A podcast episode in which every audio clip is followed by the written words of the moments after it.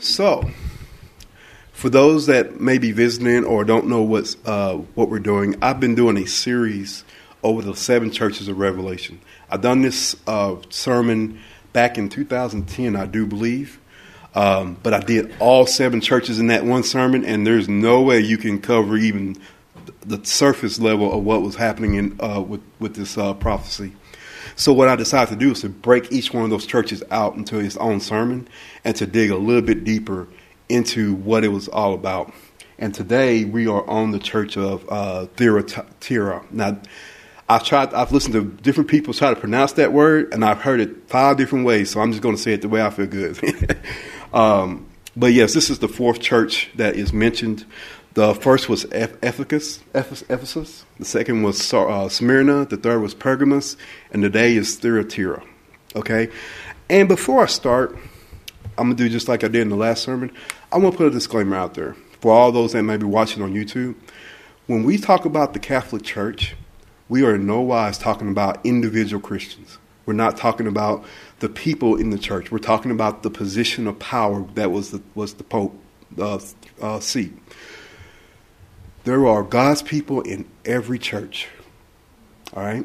And every and God's going to have people um, that you don't think is going to be there, and people are, you think you're going to be there are not going to be in heaven. And there's good God fearing Catholics out there that are doing their best to serve the Lord. So I always want to put that out there first. That this is in no wise saying something bad about Catholics. It's talking about the seat of power and history. And, and today we're going into the dark ages which is why I'm, I'm, I'm re saying that again. We're going into the 1260 years of persecution. Okay. The last four sermons, for those that you might want to go back and look, was on May 8th. That was, uh, we did John, John uh, on Patmos. I did a whole sermon about, because uh, he was the one who wrote Revelation. The next three were on J- July the 2nd, August the 6th, and then the last one was on November the 5th. So if you want to go back and listen to those sermons, um, you can do so afterwards. So let's get started here. The significance of the letters. So if you new, if you're a new Christian or you don't understand Revelation very well, you when you when you start reading Revelation, one of the first things you read about are the seven churches. And if you don't understand what's happening, this is what it is. The seven churches were actual letters that were written to seven literal churches that existed in um, in the present day Turkey, but by the but back in those ages, there were actual cities and churches that were there, and he wrote letters to each one of those churches. But the letters were not just a physical, literal letter to the churches; they were actually a prophecy of the church itself, going from that period all the way to our period. Which our church, if you don't know, is the Church of Laodicea. Okay, so that that is what the significance of the of the letters are. And let me see here if you're wondering if, what part of the world this is in, you got the Mediterranean Sea here, and there's like a present day Turkey, and I'll show you that here in just a second. There's Saudi Arabia, Iraq, Turkey, Egypt, that part of the world. That's that's where the literal churches were. And in Turkey, where you see Pergamum, Asia, Smyrna, like those are the literal um, cities that existed at that time. And I'm going a little bit quick because obviously I've done these in previous sermons. I'm going to cut a few things out for time purposes, but I, I will get to the meat of what we're talking about here today. So the church of Ephesus was the church of John's time. It's from literal from 31 AD to 100 AD. And this was the first church. This was the, the church that came right after Jesus. And they had that first love. And what was happening, and I'm giving you a quick summary here, was that they left their first love. And so Jesus, uh, through John, was giving them a warning return to thy first love. Because they had started to allow teachers to come in and to teach amongst them things that um, that wasn't uh, what Christ wanted them to, to know. And like I said, if you want to go into that sermon, we did a whole sermon about what the first love is, how do you return to that first love. But the promise that he gave to Ephesus was this He that hath an ear, let him hear what the Spirit saith unto the churches. To him that overcometh will I give to eat of the tree of life, which is in the midst of the paradise of God, of, of God. Revelations 2, verse 7. In this promise to the faithful, Jesus takes the minds of his people toward, to, forward to Eden, restored at last. And the message, which we can take from that, was return to thy first love. And it was really important that they did this because the next church, the church of Smyrna, which, which was from 100 AD to 313 AD, was the start of the persecutions of the early church. This was when Emperor Diocletian, which I, I guess that's his, how to pronounce his real name, but this is when the emperor started that 10 years of persecution to the church. And, and uh, it was so it was so bad that it's literally you know he brought it to light in the bible because before this there were persecutions but it wasn't by the it wasn't by rome it wasn't like an official decree it was like local persecutions from like your neighbors and like the local governments.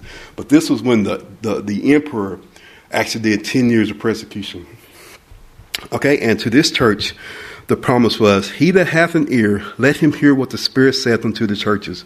He that overcometh shall not be hurt of you, sent the second death. Revelations 2.11. The promise to this church was if they were, they were it uh, was that if faithful, they would not be hurt by the second death.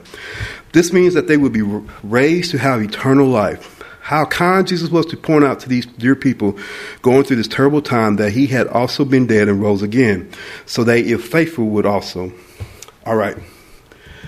After this period, and this is when Emperor Constantine comes onto the scene. His father was one of the four um, uh, emperors that re- ruled during that period. But, but when Constantine comes into power, this is when the change starts to happen. He makes the Christian church popular because it was unpopular to be a Christian.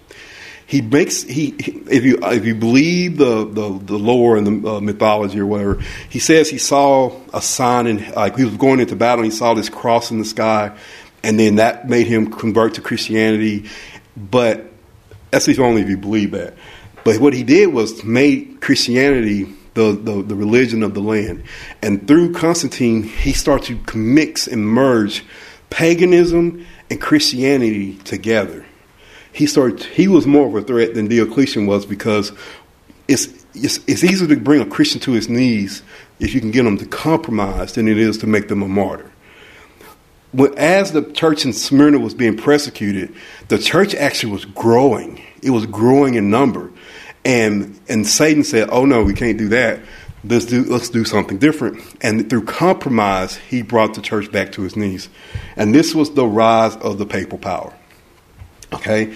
And so, I mean, there's different ways, but one of the main things he did was to t- change the time of the, the church, the, the, whole, the Sabbath day from Saturday to Sunday. What he did was Satan had started working with the Pharisees during um, before and during Christ's time to make the Sabbath a burden, and then when, the, when Constantine made Sunday worship a festival, and over the course of around hundred years, they, they they they worshipped on Sabbath and on Sunday, and slowly they made it Sunday the day of the Sabbath, because which would you rather worship on, the day that's a burden or the day that's a festival? That's what that's what Satan does. He works. He's a patient, malevolent thing. He he will work over time, but he will he will he he knows what he's doing. So you have to watch that. Okay. So now we get to this church, the church of Thyatira. And this is from 538 AD to 517 AD. And this is the church in the in the wilderness during the dark ages. This is the 1260 years of persecution. And I see, I already see now I'm going to do a lot of uh, summarizing, but if you know anything about the Dark Ages, you know what the number one thing that the, the, the church wanted to do was to take the Bible out of the hands of the people so that the people will be reliant upon the church and the bishops and all the and the clergy for the truth. And you have to go to them to pray to the Lord. And, and, and, you know, if you if you ever studied, it's like you couldn't even we couldn't even do sermons over. There's so much stuff that happened during the 1260 years. But the point of it was, if you can take the Bible out of the hands of the people, that is what they refer to as the dark ages, because the light was taken away from the people. And Thyatira means sacrifice and humility. Jesus is not talking to the great church, but to the church hiding in the wilderness because basically they all had to make a decision. Are you going to compromise for peace or are you going to stand firm in your in your in your beliefs, your faith and your works and then you had to flee because if you didn't flee, you would be killed. That is that was happening. And there were people uh, that, that gave in and compromised and then there was a small remnant of the church that left and had to go into the wilderness. And it says Jesus had removed his candlestick from the great church and placed it among his hidden and true church. And we can, we're going to have to take a lot of lessons from this group because our time is coming when we're going to have to make the same decision here. And so, what if you study history? Armies were sent out to destroy these people, and God protected them. As long as they stayed true and, and, and didn't compromise, he could protect them. But when they started to compromise, because after years and years, a lifetime of being in the wilderness, of being persecuted, some finally gave in and they, they wanted to compromise. But when they started to do that, slaughter, like a lot of them were slaughtered. There were a lot of um, a lot of um, people that died because they gave in and he couldn't, they couldn't be protected. Um, they, they made deals with Rome, and so we're going to talk about the spiritual messages because the first church was return to that first love. So, whatever that feeling, that, that, that love that you have for God when you first joined the church or when you first understood what you were worshiping, because I was born in the church. So, like, when that first time when you realize what God has done for you and what He had, He's offering you, He's saying, return to that because that's what you're going to need to go through any kind of persecution. Be faithful even unto death, and you will not suffer the second death. Remain faithful, do not compromise, and even and when it's time to make a decision, keep my works. That was the, this is the fourth one here. When it comes time to make that decision, will you compromise for peace? And so, uh, I'm gonna quickly read Revelations uh, 2, 18 through 29, and um, this is what the, the, uh, the, Bible says. And unto the angel of the church of Thyatira write, These things saith the, the, Son of God, who hath his eyes like unto a flame of, light, fire, and his feet are like fine brass. I know thy works in charity and service, and faith, thy patience, and thy works, and the last to, to be more than the first. Notice that he says it twice about the works. Notwithstanding, I have a few things against thee, because thou sufferest that woman Jezebel, which calls herself a prophetess, to teach and seduce my servants to commit fornication, and to eat things sacrificed unto idols. And I gave her space to repent of her fornication, and she repented not. Behold, I will cast her into a bed, and them that commit adultery with her into great tribulation, except they repent of their deeds. And I will kill her children with death, and all the churches shall know that I am he which searcheth the reins and hearts, and I will give to, unto every one of you according to your works. Okay, so, and if, like, um, let's go back to the eight, verses 18 and 19. Uh, and unto the angel of the church of, of Thyatira write, These things saith the Son of God, who has his eyes like unto a flame of fire, and his feet are like fine brass. I know thy works in charity, and service and faith, and thy, and thy patience, and thy works, and the last to be more than the first. In Thyatira, uh, now in Thyatira, which means sacrifice and humility, we see Jesus is no longer talking to the great church that has set itself up as the ruler of the world, but rather to his true church now hiding in the wilderness. The apostate church had not repented, but had kept on doing wickedness and bringing in pagan practices. Jesus had removed their candlestick, and they were no longer any church of his. The faithful who refused to go along with the majority had fled into the wilderness areas, and now Jesus sees them as his true church on earth. This is the church of the 1260 years of papal persecution from 538 AD to 1517 AD, the start of the Reformation. Jesus is pleased with their works as they humbly do their best to serve him and still share his truth with the world, through, though often it costs their lives. Their works were so wonderful that Jesus mentions them twice. Okay, now, in verse 20, um, notwithstanding, I have a few things against thee. So this is one of the churches that he has something against. Remember, there's two there's two churches.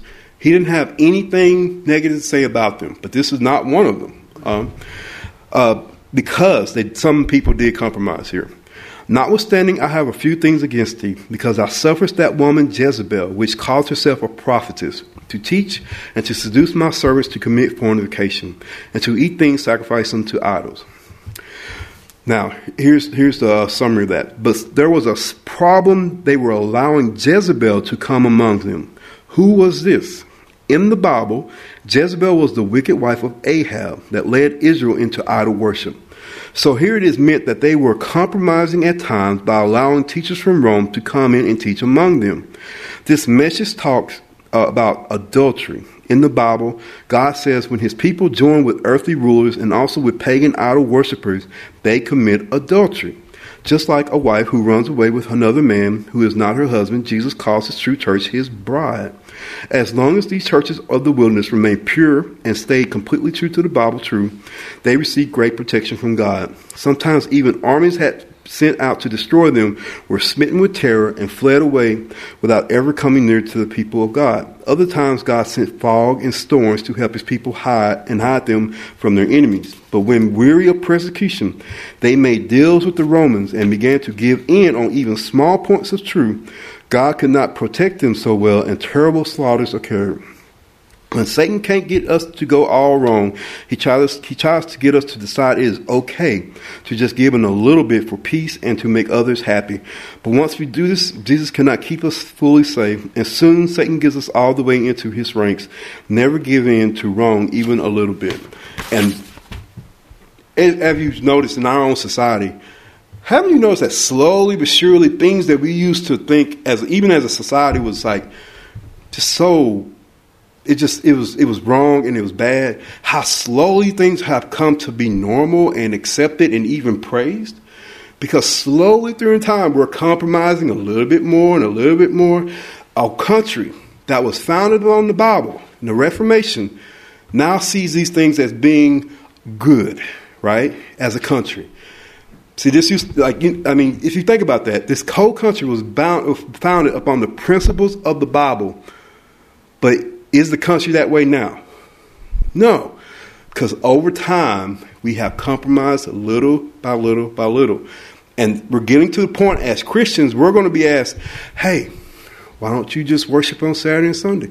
Hey, why don't you just worship on Sundays? Hey, you know, like, why are you honoring your mother and father? You know, it's slowly by slowly, we're being asked to compromise.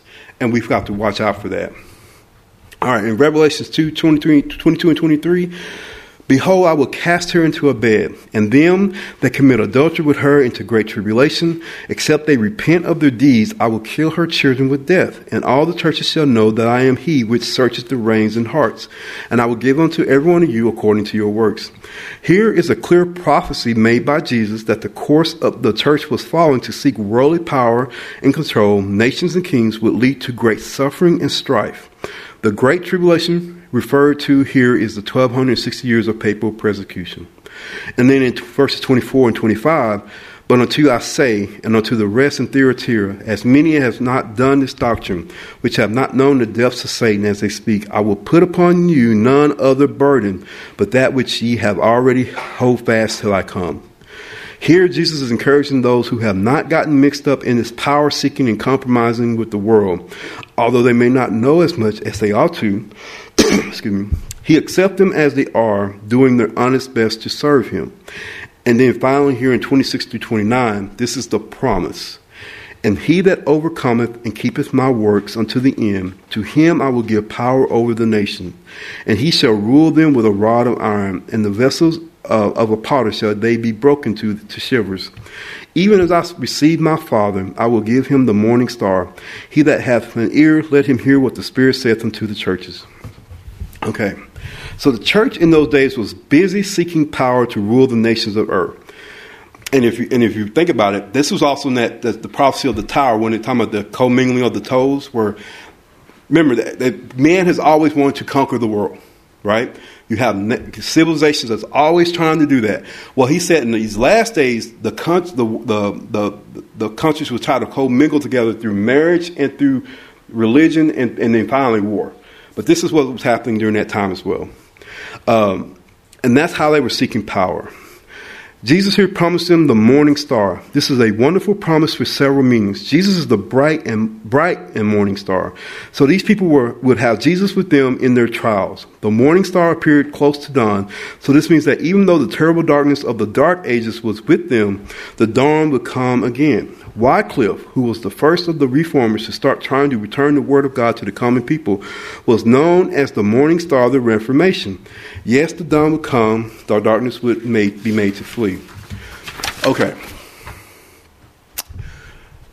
So, we have the Dark Ages. We have the church that's trying to to basically control the world through through the throne, um, through the seat of the Pope. But everybody did not uh, uh, he, kneel, kneel to the to the Pope. Some people had to go into the wilderness and to preserve the the, um, the scriptures through these dark ages before the Reformation even started. And um, like I said, I'm, I'm going to skip a lot of this, but basically, who here has not heard of the Wald, Waldenses? Waldenses? Am I saying it wrong? Yeah, there we go.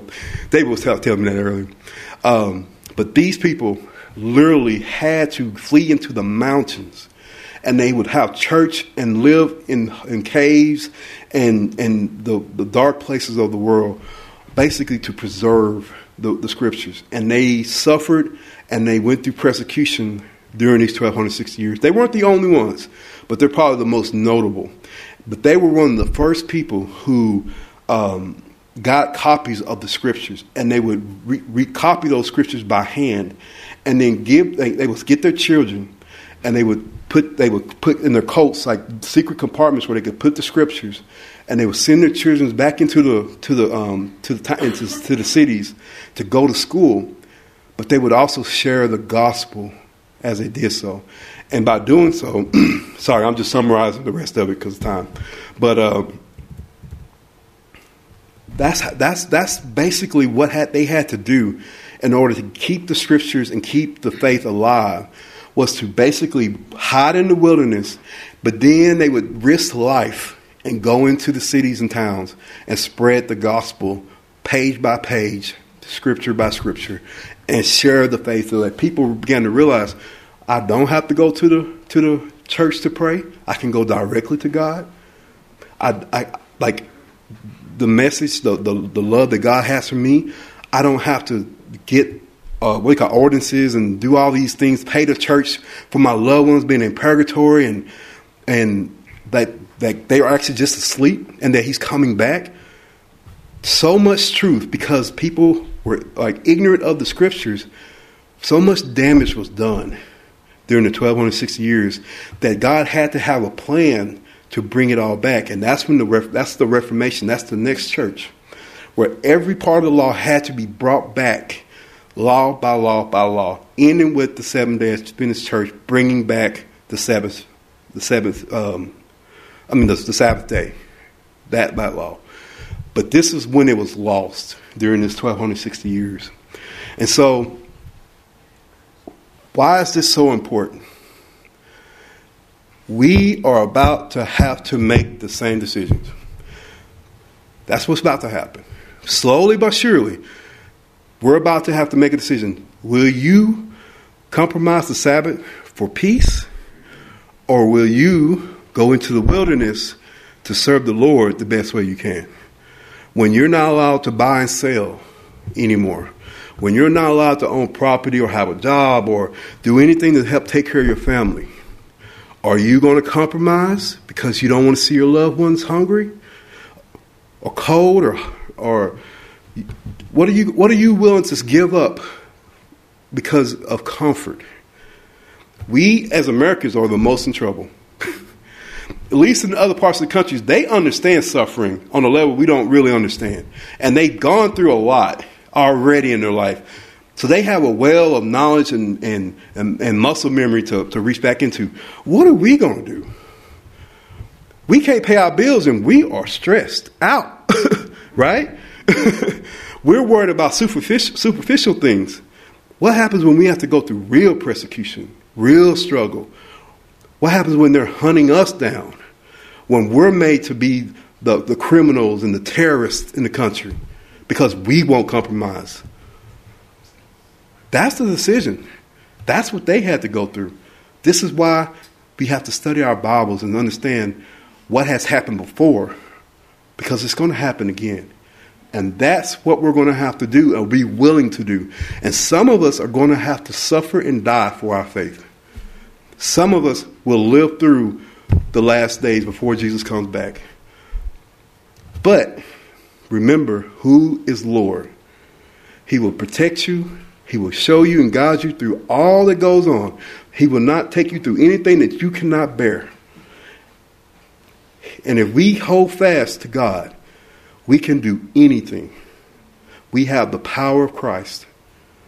The same powers that Christ had, we have them available to us. This is why we have to get ourselves right. We have to find a way to get over this worldly stuff and to become righteous and holy again, to be priests and priestesses of the Lord, because that's what He calls us to be. And when we get into that place, when we are so in tune with the Lord that we don't care about these bodies and we don't care about these material things, we can do a lot more than what we think we can do. And we can suffer through a lot more than we think we can. All in the glory of the Lord. But that is what's coming. So I don't want to end on a bad note. We're going to get through this. And there's a lot of strong people in here, and everyone listening all around the world. And there's going to be a lot of people watching when this stuff, stuff starts to happen who are going to see your strength. And they're going to say, I want that. They are not just talking it, they're walking it. And I want to know what that is. That is how we save as many people as possible. It's through your life, it's through your actions, it's through how you live and walk your religion. Keep his works. That doesn't start when this, this, this decision is called, that starts today. There's a lot of us in here who've been through stuff in our lives where we should not be here. But he gave us a second chance. Why? Because you are a living testimony. Somebody out there is looking for the Lord, and there's somebody out there that you can reach. Yes, the communities, the, the, the whole country seems to have just completely let uh, Jesus Christ go. They, they have made a decision, but there are a lot of people out there who have not made that decision. That is why he is prolonging this to give us time to go out and to reach those people. But it starts with us and our relationship to God.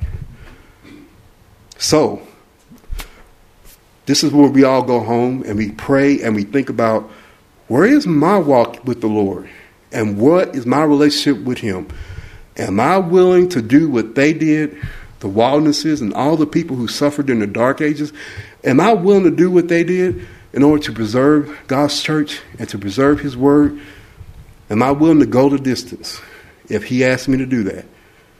And if the answer is no or I don't know, because I have a like I have a testimony too, where I almost died. I almost drowned, and on the last time where I was on the bottom of the lake, I I, I was I, I was it was actually kind of funny. I was like, I'm gonna die by drowning. But then I asked myself a question. I don't know if maybe he asked me the question. Are you going to heaven or hell? And I said, I don't know. That gave me the strength that I didn't have anymore to try one more time to get back to the top. And when I got back to the top, my friend was right there. Of all this lake, he was right there. And he helped me get to the other side. All of us have a story. And we need to think about do you not know? Or is the answer no? The answer needs to be yes. You need to be able to walk in the world knowing that if something happens to me today, I am saved because I keep the Lord's works. So, brothers and sisters, we got to love God. We have to love one another. And we've got to love them no matter what they do say and what they're all about. We got to love everybody. Because through love is where the salvation comes from. All right. Let's bow our heads for a word of prayer. Lord, thank you for giving us this time to go out and find those individuals out there that's still looking for salvation. They're looking for the truth, and they're looking for you, Lord. Lord, we ask that you give us your words and your love and your mercy and your empathy to be able to, to look through these worldly situations and see the hearts of men that they need you and they're willing to listen. Show us in God's word to go, Lord. And give us your power that we may go out and reach those people and give them a second chance and give them the good message. Lord, there's a lot of good people in this church today, and the people are listening. There's a lot of people who want what you have to offer, Lord. And we ask that you embolden us to be the Christians that we need to be in these last days, so that when we have that decision to make, when they make that that ultimatum, serve Lord on Sundays and leave the Sabbath behind, we say no. We're going to walk away and we're going to go into the wilderness if we have to. But what we're not going to do is compromise. So, Lord, thank you so much for being our strength and our, and our rock. And Lord, we ask that you bless all of us as we continue this message and continue this work going forward. In Jesus' name, amen.